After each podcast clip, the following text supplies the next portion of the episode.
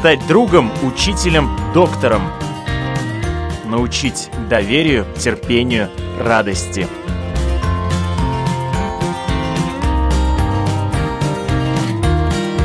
Школа для родителей на Латвийском радио 4.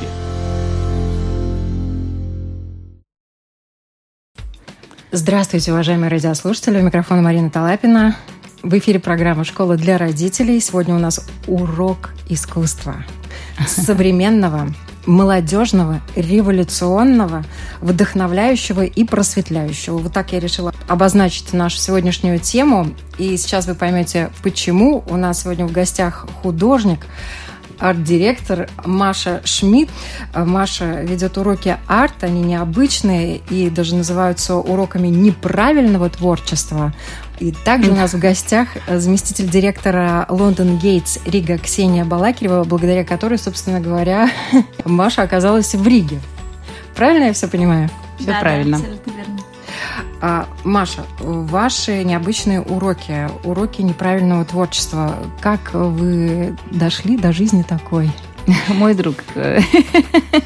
Да, я, я очень рада, что вы поддерживаете идею неправильного творчества, учитывая, что в этом выражении есть огромные кавычки, да, потому что, наверное, любому из нас творчество представляется неким сложным процессом. Я не уверена, что есть человек, который может описать, что значит правильное творчество в связи с тем, что творческий процесс сложно описуем, абсолютно индивидуален и, безусловно, оригинален, иначе он превращается в какую-то скукотищу, правда?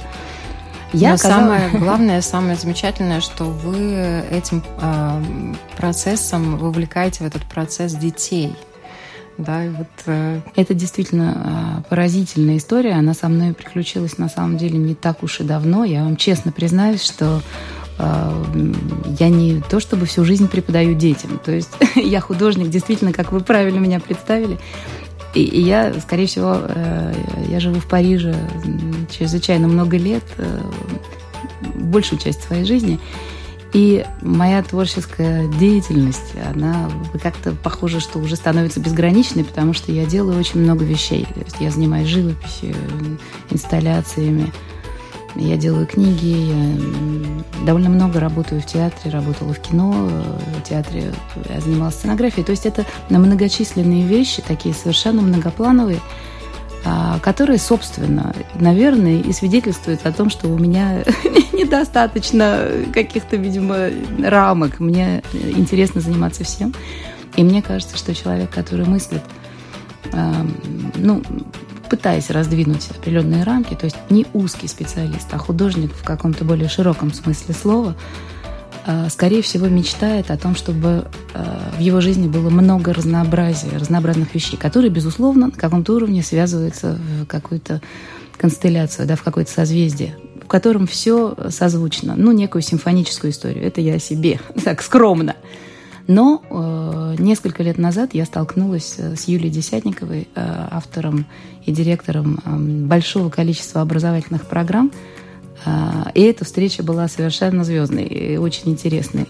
Юля по какой-то магической причине, она большой психолог еще, кроме всего прочего, она, она просто пришла на мою выставку случайно в Париже, совершенно случайно, и через несколько минут после нашего разговора она предложила мне работать вместе. Я пришла в ужас. Я, когда я поняла, что речь идет о некой школе для каких-то детей, я решила, что вот именно этого-то я делать и совсем не хочу.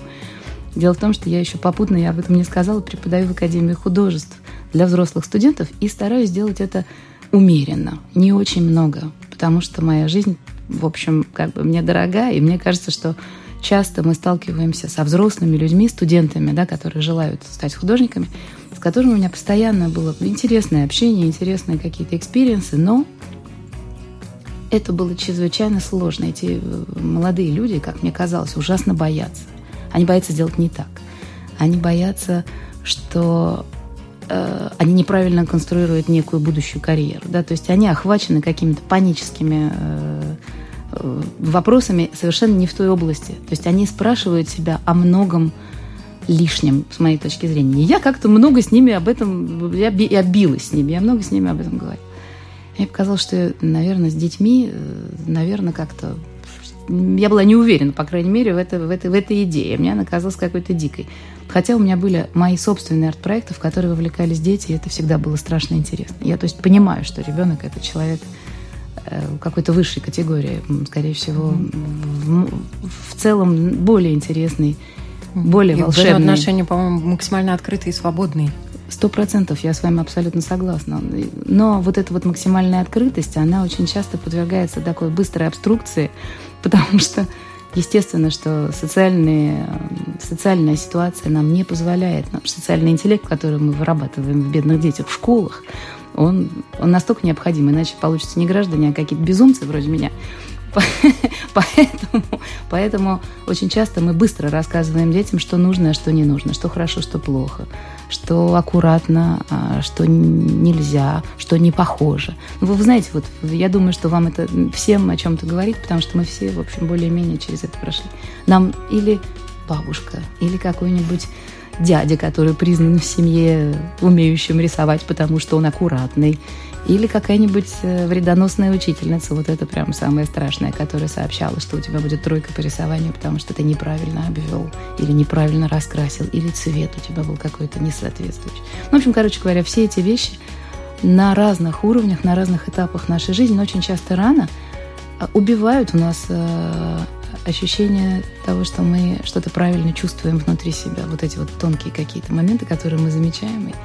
В общем, короче говоря, Юля которая человек, конечно, необычайно мудрый, она, вероятно, усмотрела во мне вот какой-то такой момент. Я помню моих собственных друзей детства в этих бесконечных художественных школах, которые я кончала, которые переставали рисовать и превращались в таких каких-то дохлых жучков, которые были готовы отвечать на правильные запросы учителей. Угу. Давать правильные ответы. Давать правильные ответы, и, соответственно, у них стиралось ощущение того, что они что-то придумывают сами. В общем, Юля сделала мне такое неожиданное предложение. Она сказала карт-бланш. Сделай все, что ты хочешь. Давай начнем. Дело происходило в Париже, я решила, что эта женщина сумасшедшая. Но мне нравятся сумасшедшие. я тоже с ними много работаю в разных других аспектах моего творчества. И я решила, что раз она такая бесстрашная, то я, может быть, закрою этот гештальт. Я, может быть, вспомню э, вот этих вот моих каких-то любимых друзей, которые превращались в скучных исполнителей. Я вспомню моих коллег по Академии художеств, которые прекращали быть художниками, потому что они как-то переставали соображать, что же они могут сделать нового. В связи с тем, что наша жизнь состоит из бесконечных э, самоцензур, э, то есть мы просто фактически запрещаем себе быть э, сильными личностями. Вот. Я решила, что, может быть, я могу что-то сделать, и, и в этом процессе э, сама прожить кое-какие поразительные, потрясающие, интересные вещи. В связи с чем, что дальше я решила, что экономить время э, необходимо всегда, да, потому что жизнь коротка. Поэтому следующие мои действия были совершенно эпохальные. Я умудрилась с помощью прекрасной парижской команды в свое время и Юли, которая поддерживала меня просто настолько, что я перестала даже и волноваться собрала прекрасную команду художников, архитекторов, которые стали моей такой творческой семьей именно в этом проекте. И мы э, Надежда у меня была только на интересных, э, потрясающих, профессиональных было бы неправильным словом, я бы сказала, фантастически талантливых людей, очень компетентных в своих областях, да, то есть которые стали моими коллегами и ассистентами. Мы решили э, переосмыслить весь концепт арта для детей – Э, то есть мы, например, совершенно выбросили всю мебель из комнаты к ужасу э, всех окружающих, э, завесили ее полностью какими-то... В общем, мы сделали мастерскую, да, то есть мы сделали так, чтобы это пространство отличалось полностью от пространства окружающего. И впоследствии, забегая вперед, когда в результате на этот арт, если я могу так выразиться, подсели все в разных странах, где существует Лондон Гейтс, очень большая школа Daily Russian Gymnasium, это второй проект Юлии Десятниковой, не менее интересный, и очень интернациональный. В этом, в, именно в этом удивительном каком-то совершенно параллельном мире, который создает Лондон Гейтс, нам удалось сделать еще более параллельное пространство, что-то вроде, не знаю, для меня это как абсолютно райский сад. Ну, может быть, кто-то, кто не очень любит пачкаться, он, ему кажется, что это просто некая лаборатория. Ну, в общем, это место, когда открывается дверь, э, дети попадают в пространство, в котором они, в принципе, в школе находиться просто не могут. Потому что стены завешены до потолка плотными пленками, на полу лежит э, какая-нибудь замечательная, очень, очень, очень правильный брезент, кругом стоят совершенно профессиональные материалы. И дети приходят туда и становятся художниками, и как бы включаются в своего рода команду. То есть это некая это некая, в общем, команда корабля, да, на котором а, существует несколько взрослых, ну, которые совершенно готовы на все. Просто ради того, чтобы самим прожить определенную какую-то ситуацию, некий опыт вместе с детьми. Дети вступают в наш арт-проект как совершенно полноправные участники, будь им 2 или 16 лет. То есть да. у нас очень большие Э, такие, я бы сказала, совершенно не похожие друг на друга возрастные группы. Это некие важные этапы жизни человека. И во всем, что касается мировосприятия, это, безусловно, э, совершенно какие-то определенные колоссальные отрезки. Даже если по времени они не кажутся нам большими. Но вы сами понимаете, да, что человек от, скажем, 20 до 40 лет может прожить какую-то более-менее ну, сопоставимую жизнь. А вот до 2 до 16 это абсолютная революция каждый день. То есть вот именно этих людей надо э, мгновенно и обеими руками поддерживать и давать им возможность фонтанировать и реализовывать свои потрясающие идеи. Дальше я, в общем, как бы как, как обещал, так и сделал. Я приступила к своим экспериментам, причем это были, в общем, конечно, не эксперименты на живых детях, а, а некое предложение, которое я сделала в первую очередь своим коллегам, а потом туда совершенно, можно сказать, даже не заметили, как дети туда втянулись. И речь шла о важнейших жизненных, общечеловеческих вопросах, которые любой человек себе задает. Вот это самый интересный момент в вашем творчестве. Помимо того, что вы творите, и сейчас мы подробнее немножечко поговорим о том, что, что, что в итоге у детей получается, а, вы еще их вовлекаете в этот э, процесс, э, чтобы они размышляли об этом, чтобы они эмоционально включались, что для них это значит и так далее. Вот да. Тут очень важно не просто поставить вазу на стол и попросить ребенка нарисовать ее, да, у вас, я думаю, что таких занятий вообще как, как, как таковых, может быть, и нет, но вот Рассказывайте, продолжайте. Я готова вообще молчать сегодня. Не молчите, мой друг, а то я буду продолжать вечно. Меня это так увлекает, что я об этом постоянно думаю, и очень, действительно, это, это мне очень важно. Это на самом деле неожиданно стало для меня чем-то совершенно важнейшим, потому что я понимаю, что э, в работе с детьми есть колоссальный смысл. Это, к сожалению, история наоборот. Всем кажется, что очень престижно преподавать, э, там, условно говоря, в каких-нибудь академиях, в моем случае мне как бы сравнение просто не выдерживает. Как бы моя работа в академии это совершенно не так интересно. Э, хотя я очень люблю своих студентов. Я обожаю детей, и, и, и мне интересно так, что я просто не могу дышать. Но да, насчет вазы вы правы. Вас у нас действительно немного, хотя я ничего не имею против рисования с натуры.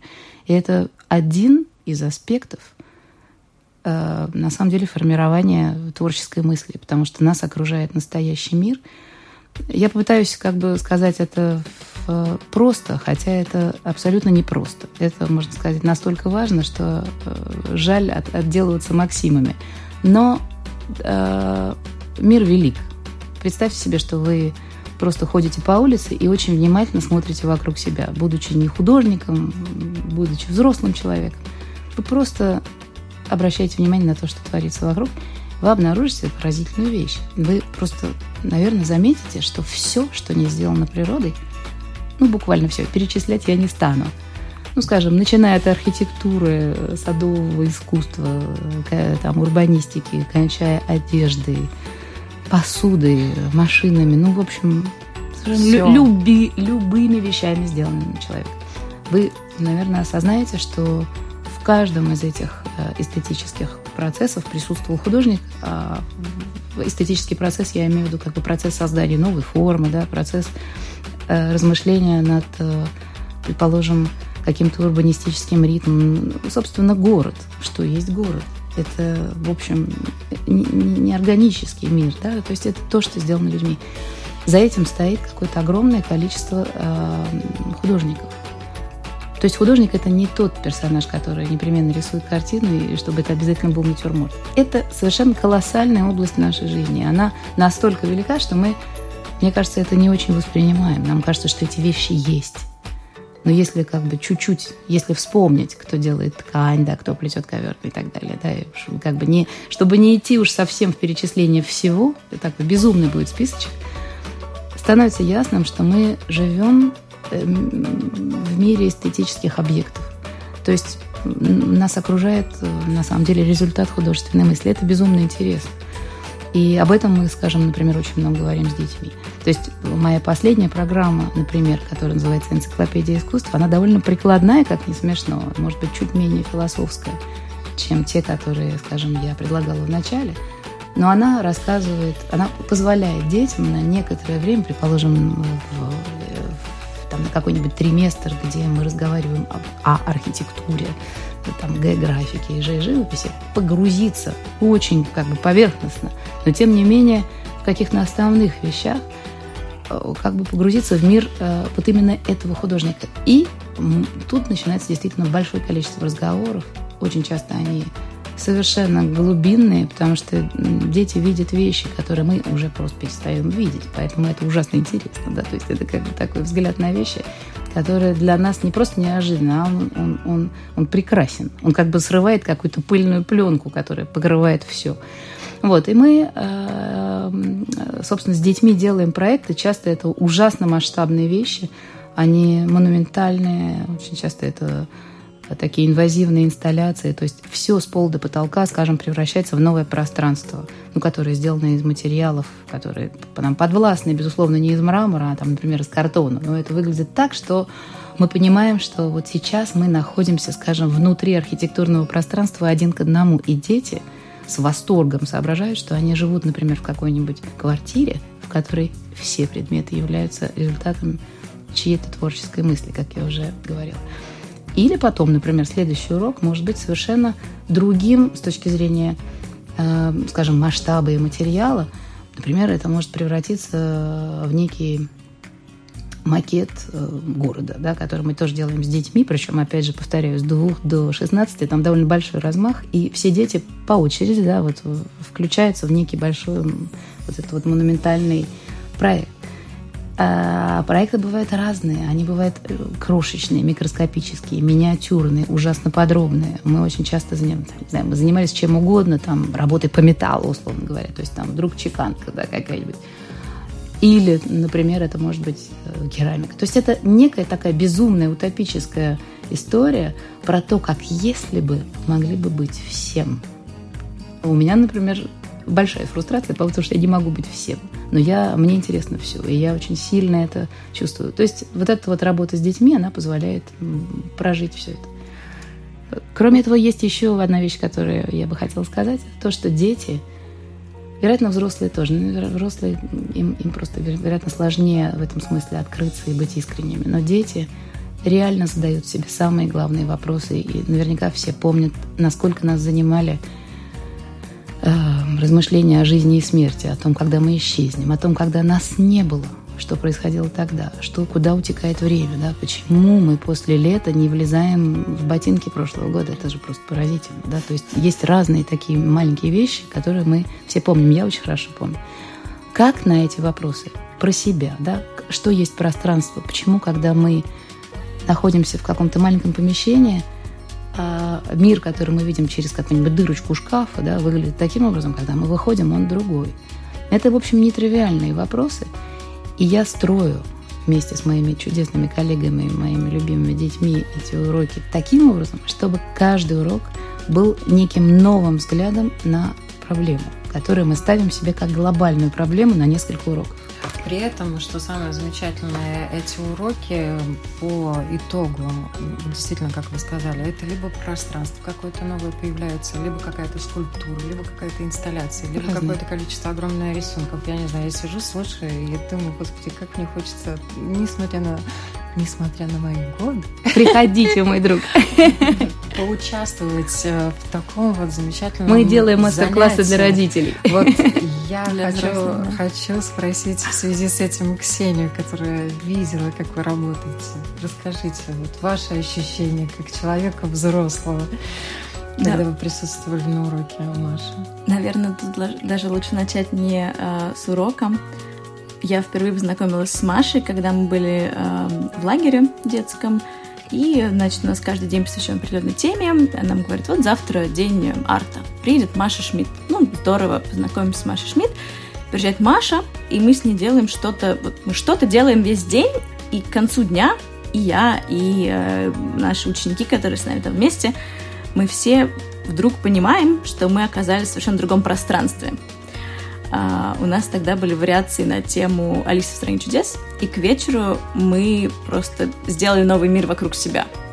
Это и атмосфера, и предметы, и детали, и общие планы, и какие-то просторы, и как будто время тоже течет иначе, и это совершенно другие цвета, материалы, то есть такого я не делала никогда. Я очень рада, что э, у детей у многих есть возможность хотя бы попробовать это в том или ином формате, неважно, в гимназии э, или в академии с Машей, может быть, взрослые, взрослые тоже имеют такую возможность.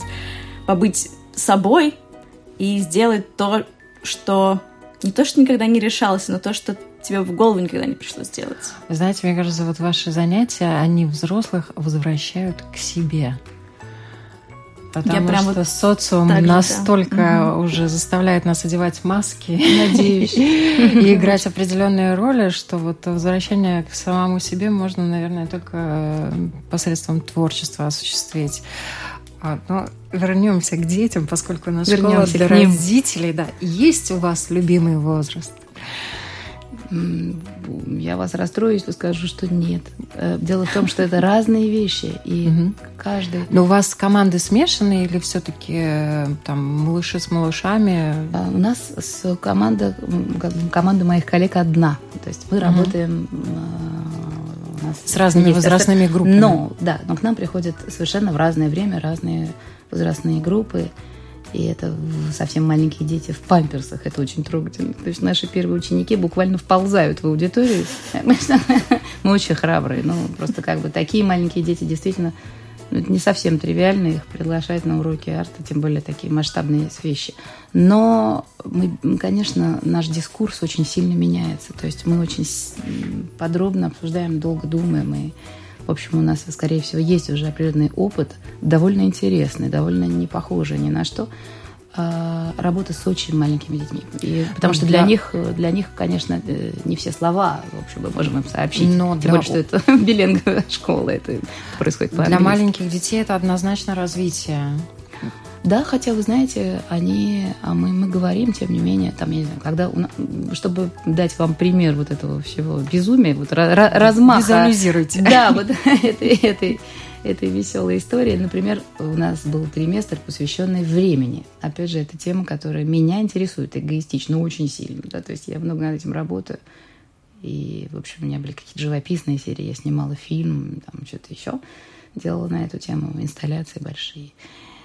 Я размышляла над этим, шансов у меня никаких нет, Святой Августин нас всех об этом предупредил, и, в общем, но мы решили, что мы попробуем вместе с детьми, и у нас, был, у нас была цепь занятий, ну, совершенно безумных, посвященных вот нашему...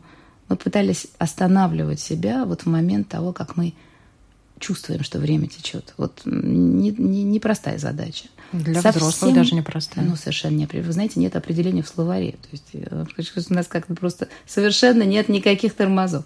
Но с маленькими детьми мы погружали их просто буквально. Мы очень тихо с ними говорили. Мы сидели, например, обнявшись или лежали на спине и вспоминали про те моменты всего лишь на одном уроке. Да? То есть это определенно я вырываю слово из песни. Мы вспоминали с ними, что происходит, когда, например, они ложатся спать, когда мама их целует, это вот такой момент, который любой ребенок очень хорошо помнит и понимает.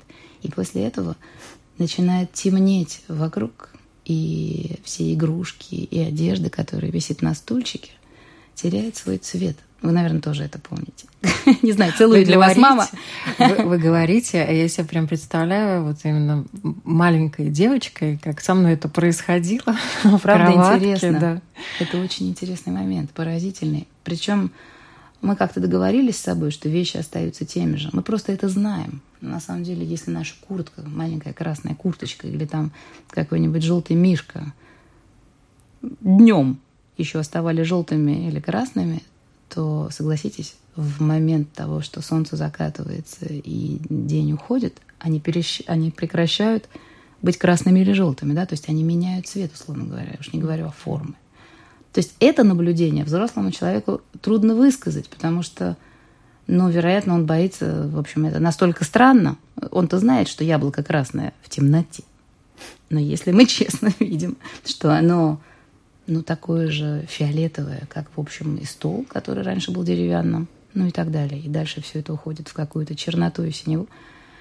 Вот эти вот моменты удивительно, когда день меняется, дети это понимают прекрасно. Или когда они, например, засыпали и было темно, и они проснулись, и светит солнце, и все предметы вот такие они сякие. То есть мы делим с ними день на до полдника, после полдника. То есть у них есть до, до, до после полночного сна и так далее. И мы говорим, как интересно меняется мир в течение дня.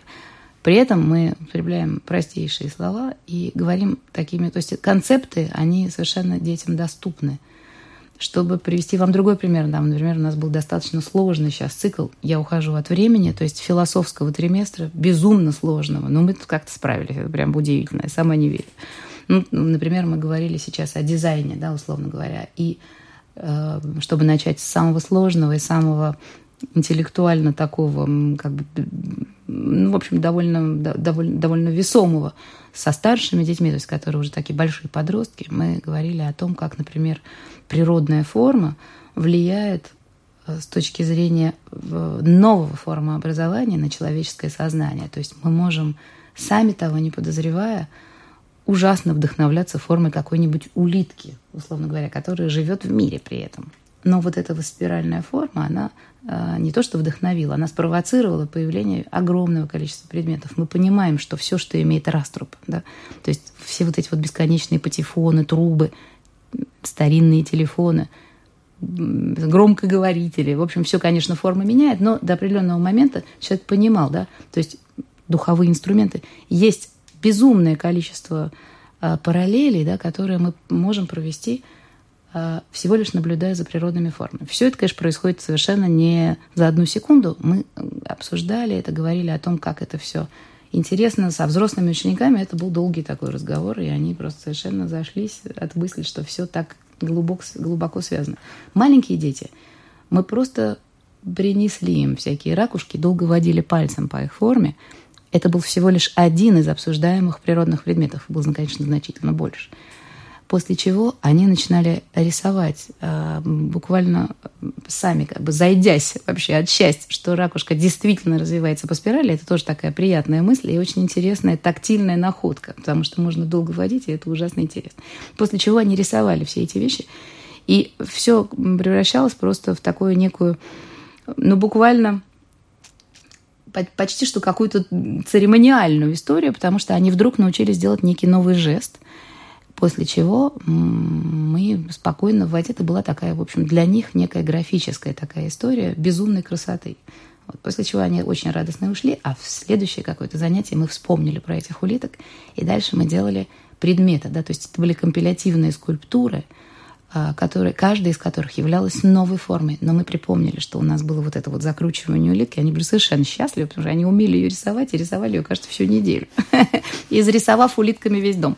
После чего они знали, что улитка, она выходит, ну и так далее. То есть, вы понимаете, это некая Вообще, это, ваши да. уроки, я думаю, что вот вы как раз и рассказали, подтвердили мою мысль, которая у меня возникла. Ваши уроки работают и после, и, и философская составляющая занятий, mm. и взгляд на мир, и вообще понимание себя в этом мире, понимание того, из чего мир состоит, да, Ксения? Я думаю, да, что да, вы абсолютно, тоже абсолютно верно. Я, я и сейчас очень, очень э, счастлива послушать Машу. Это как-то действительно дает возможность возможность э, о мире вокруг подумать что-то новое.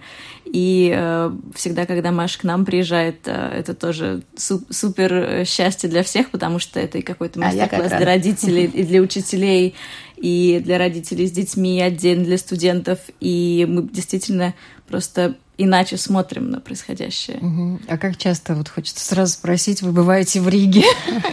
Ой, вы знаете, я так люблю Ригу, я, я готова приезжать сюда просто каждую секунду. Меня только надо обязательно при этом вызывать. Я, конечно, грешу тем, что я занимаюсь слишком многими вещами и часто не могу Как вас на все хватает? Маша у нас, э, да, Маша пишет программу для всех русских гимназий и всех э, центров Лондон Гейтс. Это, да, которые это находятся по всему миру. стран, да, да. Их да. десятки.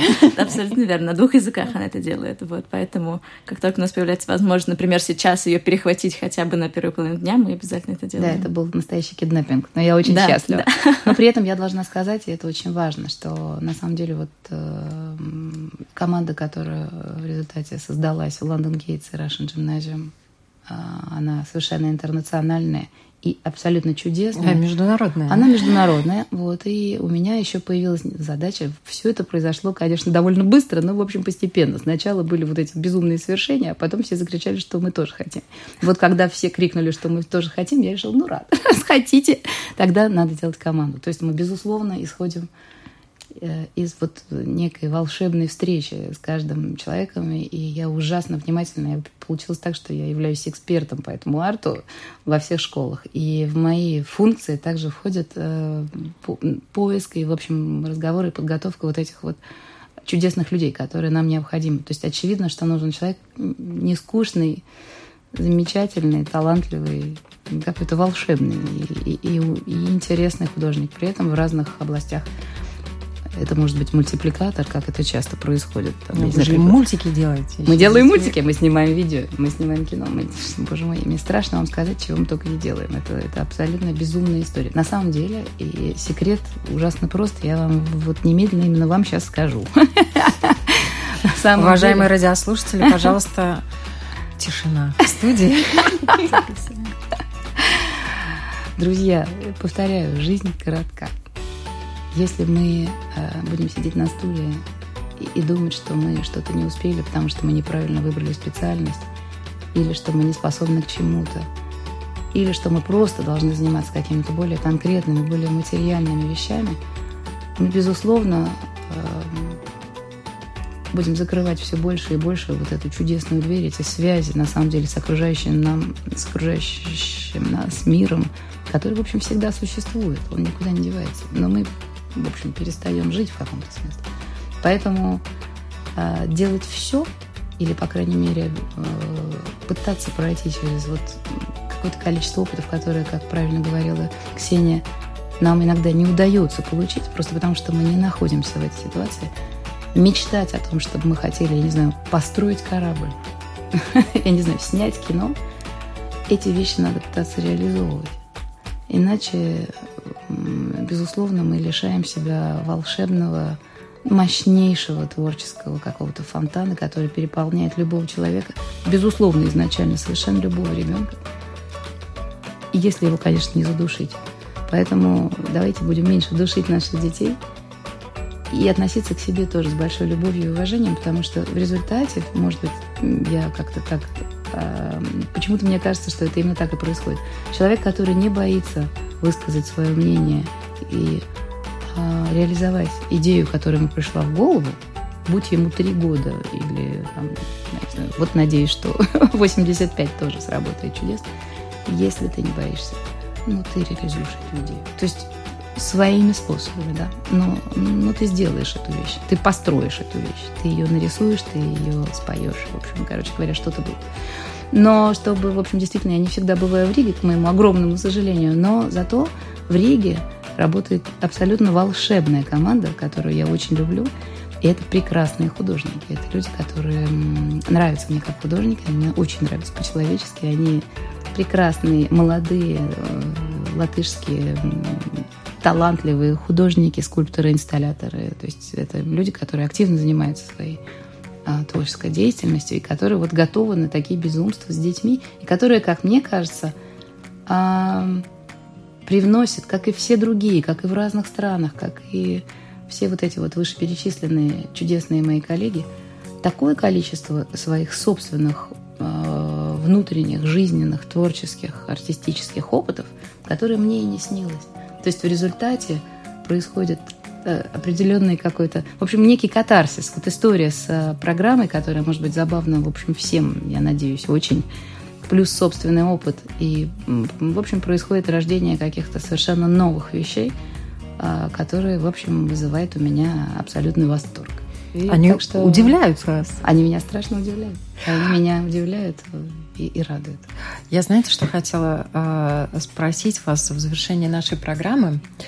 Вы вначале сказали, что вот э, люди, взрослые студенты, которые у вас учатся, они уже приходят э, с таким рюкзачком страхов, да, да и правда. хотят очень, очень делать правильно, по их мнению, э, нечто, что-то. Вот э, что важно знать родителям, чтобы такой рюкзачок э, страхов э, вообще не появился в жизни их э, детей? Может быть, напоследок? Какой прекрасный вопрос. Знаете, думаю, что даже если родителю не кажется, что он что-то знает, очень часто родитель тоже как-то обделен, возможно, вы знаете, такой какой-то чудовищный порочный круг, кому-то кто-то что-то сказал, какой-то учитель, как я уже и говорила. То есть родитель не всегда, собственно, чувствует себя компетентным человеком и, и, возможно, поэтому паникует тоже, в свою очередь. В общем, наверняка он хочет своему ребенку только хорошего. Возможно, вот это вот некий перенос, да, который он делает своих собственных ужасов, да, вот, например, «сделай хорошо», это прям совершенно отчаянная история. Сиди лучше, старайся больше, пиши аккуратнее, рисуй и так далее. В общем, это такой большой список. Разумеется, это все неплохо. Единственное, что я предлагаю сделать такой праздник непослушания хотя бы в рамках, э, например, детского рисования, лепки или там чего угодно, что ребенок таки может делать дома. Я, конечно, не предложу заклеивать всю детскую спальню и лить туда краску. То есть не те масштабы, разумеется, у нас дома, и, возможно, никто не любит э, льющиеся, пачкающие материалы. Но можно вместе с ребенком, например, сходить в какой-нибудь чудесный, настоящий магазин для художников, а не для детей. И э, радостно, если ребенок этого захочет, то все-таки разориться и купить ему несколько материалов, которые вызовут у него восторг. И не бояться того, что это материалы кажутся вам ну, совершенно не детскими, да, то есть это может быть какая-то замечательная пастель, какая-нибудь хорошая бумага, вот так. Кроме этого, купить ему несколько рулончиков обоев, например, или там какого-нибудь крафта, чтобы было не жалко. То есть пусть у него будет несколько материалов, пусть у него будет что-то, что защитит вашу чистую квартиру от его экспериментов. А дальше, ну, любите его, пожалуйста. То есть делайте так, чтобы ему казалось, что вы его поддержите всегда, что если он зашел за какую-нибудь линию, то это хорошо. Спрашивайте, что он придумал. Если он хочет вам рассказать, он вам расскажет. Если ему кажется, что это секрет, и он не может рассказать, он не расскажет, но ну хотя бы скажите, что вам страшно интересно и, и что вам кажется, что это что-то замечательное, даже если вы не понимаете. Не надо делать а, э, таких уж совсем личных комментариев. Например, что мне кажется, что это похоже на лошадь. Да? Там, условно говоря, если это был цветок, то вам крышка. Вы можете попасть случайно мимо, если ваш ребенок маленький, пока не умеет рисовать. Просто радуйтесь, говорите, что это очень красиво, что это вам страшно нравится. Если вам кажется, что это какая-то ерунда и провокация, потому что ребенки разные бывают, могут быть очень умные и специально проверить вас на вшивость и нарисовать какую-нибудь каляку, а вы будете опять кричать, что это красиво. Интригуйтесь вот этим процессом. Пожалуйста, а бойтесь. Что а что же это такое? А вы можете с ним играть в это. Ну так, умеренно, да, то есть оставьте ему какое-то пространство, поддерживайте его всегда.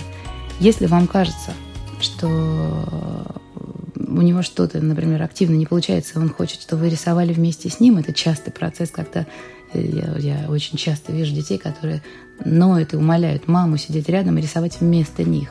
Вот такая есть история, может быть, уже пошел некий процесс. Вы знаете, о чем я говорю? Есть дети, которые эксплуатируют родителей. Есть дети, которые эксплуатируют. Тогда будьте умнее, как бы сделайте так, чтобы рисовали на двух отдельных листах. Придумайте некую баталию будьте, э, то есть дайте возможность человеку нарисовать что-то свое, не обязательно рисовать, слепить. Если ему кажется, что у него что-то не получается, подсуньте ему другой материал и будьте постоянно заинтересованы, будьте на его стороне. Не судите его, не дай бог. Не сообщайте ему, что он должен сделать так, а не сяк. А если вы видите в этом что-то другое, будьте поосторожнее, потому что можно ужасно человека расстроить. Он там старался сделать вам Подарок. Подарок, да, а вы не узнали. И я еще хочу добавить тоже, что если ребенок вовлечен в этот творческий процесс, если он увлечен этим творческим процессом, ни в коем случае его из этого процесса не выдергивайте. Пока он не насладится, пока он сам из него не выйдет, психологи говорят, что именно в эти моменты человек абсолютно счастлив, абсолютно погружен и развивается в эмоциональный, социальный, так называемый ум, тот самый доисторический, который поможет ему чувствовать себя э, в будущем уверенно и реализовывать себя как личность. Подписываюсь под всеми вашими словами, очень правильно. Спасибо вам громадное, что были с нами, что пришли, что отвечали на наши вопросы, что рассказали о своих удивительных уроках. Я напоминаю, у нас в гостях художник Маша Шмидт. Спасибо вам и э, Ксения Балакирева, заместитель директора Лондон Гейтс Рига. Я надеюсь, что мы еще Спасибо, встретимся и, может быть, побываем на ваших уроках. Ой, пожалуйста, приходите. Спасибо. Спасибо.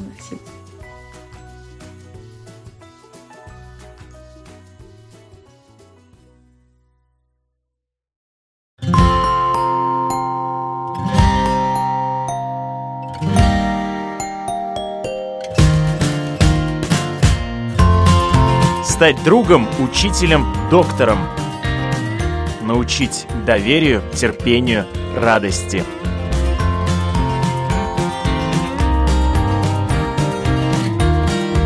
Школа для родителей на Латвийском радио 4.